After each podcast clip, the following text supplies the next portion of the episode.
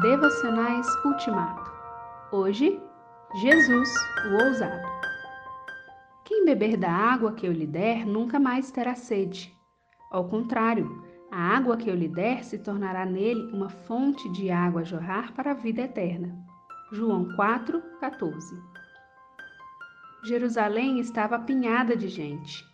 A festa dos tabernáculos, última das grandes festas religiosas do povo, reunia judeus das três províncias. Era a segunda quinzena do sétimo mês, logo após a safra do outono. A festa durava oito dias.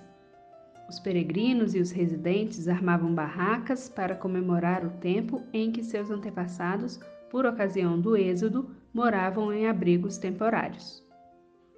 Entre os forasteiros estavam os irmãos de Jesus, vindos da Galiléia, Jesus foi depois deles e procurava não se expor. O ambiente não lhe era favorável, pois queriam matá-lo ou prendê-lo. João 7, 30, 32, 44. Apesar do perigo no meio da festa, Jesus foi ao templo e começou a ensinar.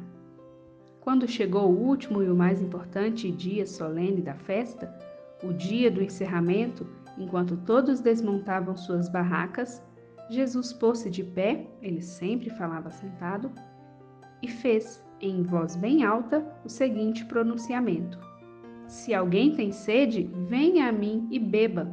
João 7, 37. Talvez tenha sido o momento de maior ousadia de Jesus, levando-se em conta as circunstâncias e o conteúdo de sua fala.